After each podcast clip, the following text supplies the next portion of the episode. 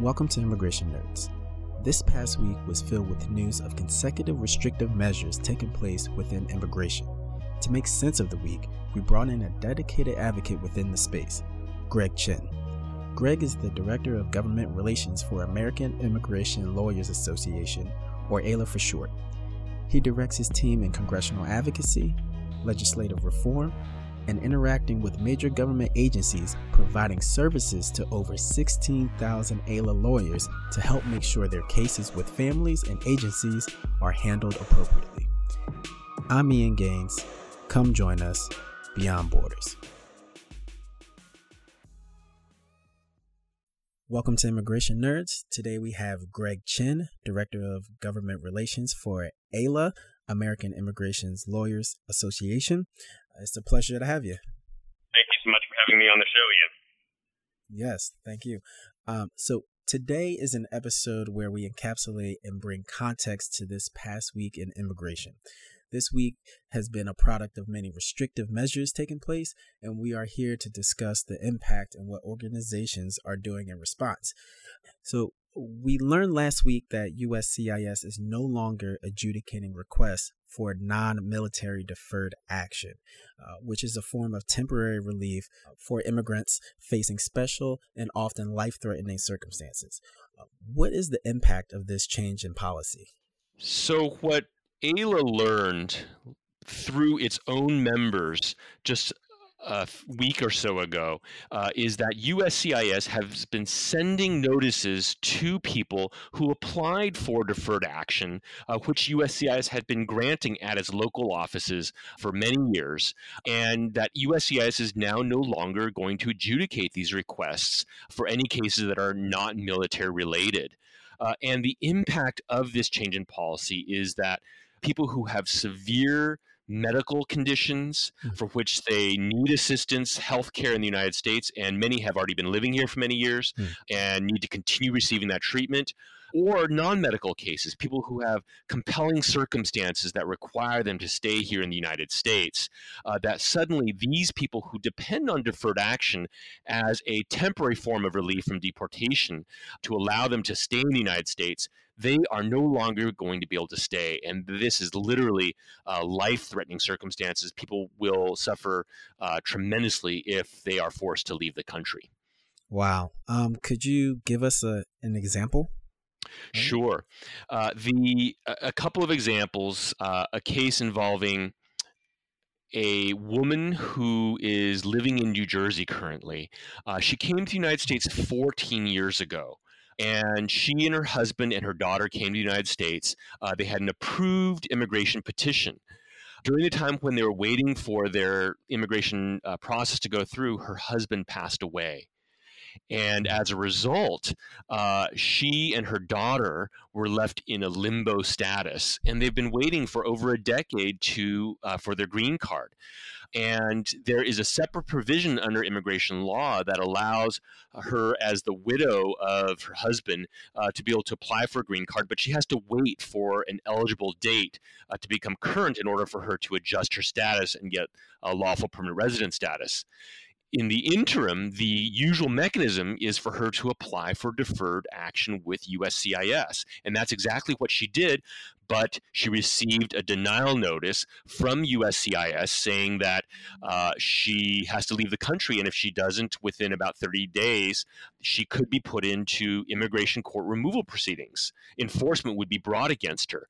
And wow. in talking to her, this case is just so uh, heart wrenching because she is not only struggling with her husband's death, but she says she feels like she's being punished for it and that she is at risk now of having to uh, be separated from her daughter, uh, for whom she is the sole surviving caregiver. Uh, mm-hmm. and she's only known the United States as her home for the past 14 years. And so this is just a, a clear example of the mean spiritedness of this particular policy.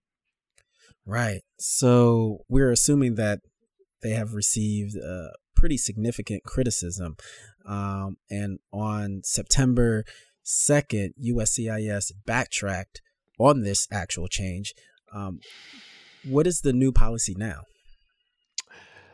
So, what's important to realize about how USCIS has implemented this policy is that there's been very little, if any, notice to the public about what's happening here. Uh, there hasn't been an announcement of a change in policy, and AILA only learned about it because our members started receiving these notices of denial uh, and notifying us that this was happening, and they couldn't understand it. AILA has since uh, notified Congress about it, and we held a press conference last week with several members of Congress featured on it, uh, and almost 130 members of Congress sent a letter to USCIS last week over the weekend. We think due to the pressure that AILA and others uh, brought to bear on this, uh, USCIS said they would uh, slightly revise what they are going to do, and they are now going to reopen requests for deferred action that were pending as of August 7th.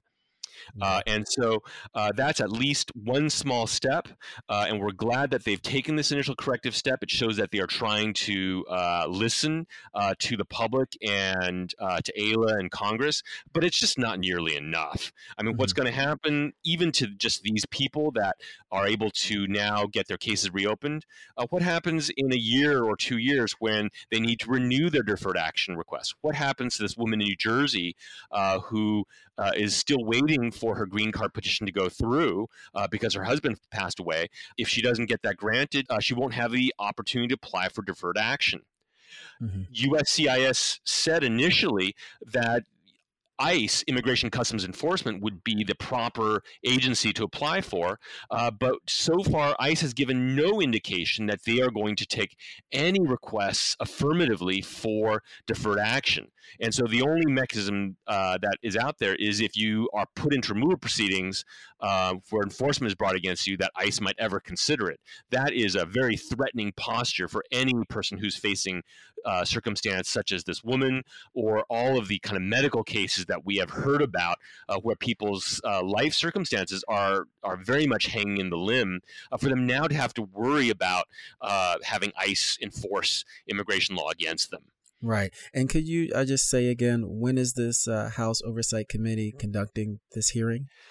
So, the House Oversight Committee is going to be conducting a hearing on Wednesday, September 11th. This okay. is uh, pulled together on very urgent basis uh, to get more information about what the agency is planning to do here, and also to ask for an explanation as to why this was even necessary. We are mm-hmm. generally talking about a policy uh, of granting deferred action to these cases that's very small. We're talking about about a thousand cases a year. In the grand scheme of the uh, hundreds of thousands, millions of applications that USCIS reviews every year, uh, it's not very many cases. To go after this highly compelling population, and certainly goes against the mission of USCIS to serve the public.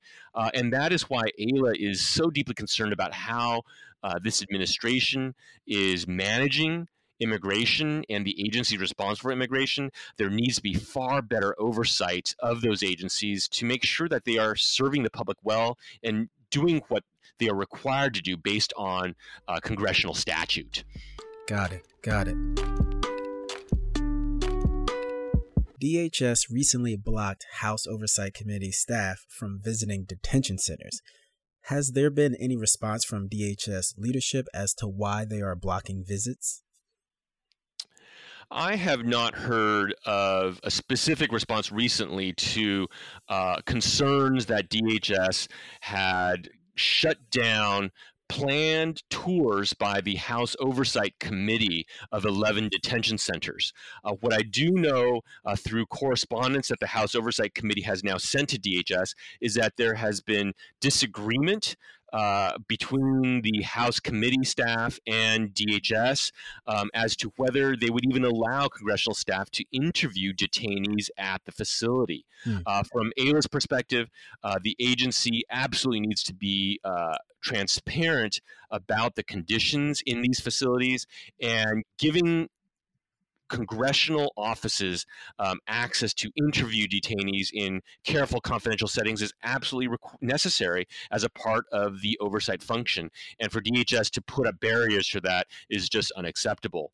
And it's important to recognize the broader picture here about oversight of Homeland Security immigration detention centers, which are used both for short term purposes at the border regions, but also for people who are seeking asylum that might be stuck in detention for months or even years. And the fact is that even though there are standards of detention, uh, either done through uh, policy or uh, some that are based in, in law and statute, uh, the fact is that the standards are very poorly enforced. The kinds of oversight investigations that are done typically uh, do not have uh, effect in shutting down facilities that are substandard, where we see uh, improper food for toddlers, infants, rooms that are kept exceptionally cold, mm. inadequate access to medical care. Uh, these are all fundamental human rights conditions that any individual should be uh, made sure that they have uh, while they're in detention. Uh, and the government owes that responsibility to the people in detention as well as to the American public. Across the board, we are seeing reports now that that's not happening. The DHS Inspector General has made reports that there's immediate risk to the health and safety of people detained in some of these facilities. Uh, and the lack of oversight and the fact that DHS wouldn't allow congressional staff to go in there uh, is is really unacceptable. Mm. Okay, thank you. The next portion of this episode is from a previous recording with Greg Chen. So there have been interviews of uh, individuals who face inadequate care in CBP custody. So, what were some of the main takeaways that you've gotten from these survey responses? So, what I should explain is that AILA and several partner organizations, the American Immigration Council, the Catholic Legal mm-hmm. Immigration mm-hmm. Network, Texas Rural Aid, uh, are filing a complaint uh, now with DHS, with the Inspector General, also with the FBI, uh, regarding uh, the terrible, harmful impact on children detained at CBP facilities at the U.S. Mexico border. And our complaint documents the government's systematic failure to provide adequate medical care uh, to children in custody. Um, and CBP is violating its own internal uh, guidance and extensive medical guidelines. And what we're talking mm-hmm. about is uh, thousands of men and women and children who are held in CBP custody every year. Uh, we've sampled some of them and obtained detailed accounts from about a dozen of them that are in our complaint. Uh, but we also conducted a survey of 200 detained families about the substandard conditions uh, in those facilities. Mm-hmm. Right. So let me explain a little bit about the details of what we found uh, and then right. the actions that, that we are seeking uh, in the complaint. Sure. Okay. Yes. In the survey that AILA and its partners conducted, uh, completed by 200 families, first we okay. found that 60% of the mothers reported that their child's health worsened while they were in custody of CBP. Mm-hmm. another statistic is that 61% of the mothers that we surveyed who requested medical care for their children did not receive any medical care. Wow. And we're talking wow. about uh, severe cases here. Uh, I'll give you a, a, couple of examples. So, so you're saying that they they would just be ignored after they requested, you know, medical care. Their requests were just denied. Uh, that's right. There are particular uh, rules that we stated to uh, the detainees. One rule, for example, is that you don't get medical assistance until you or your child vomits three times. So wow. one case involves Goodness. a Honduran mother with a nine-year-old daughter. The nine-year-old daughter vomited twice uh, and kept asking for medical assistance, but was told, "Sorry, you have to vomit three times before you get any medical care." And in this right. particular case, the daughter uh, has uh, an illness, uh, cysts that prevent her kidneys from working properly. Oh. Uh, and but she was told by medical care providers that she her daughter needs to bathe and change her clothing, her underwear in particular, uh, daily to prevent urinary tract infections. Uh, but when she arrived in CBP custody, uh, she was given no bath, uh, no underwear, change of clothes uh, for a period of five days, during which time she was in that detention. Uh, I should note that one of the CBP's own standards uh, says that uh, people generally should not be held for uh, 72 hours or more. That's a 2015 standard. Uh, and this uh, mother and her child were held for five days, and not only held for that period of time in violation of the uh, guidelines, uh, but not given any uh, opportunity to bathe or change her clothing, which she needs. And the mother uh, had to put a sanitary napkin in her daughter's underwear because there was no other alternative without any change of clothes or ability to bathe.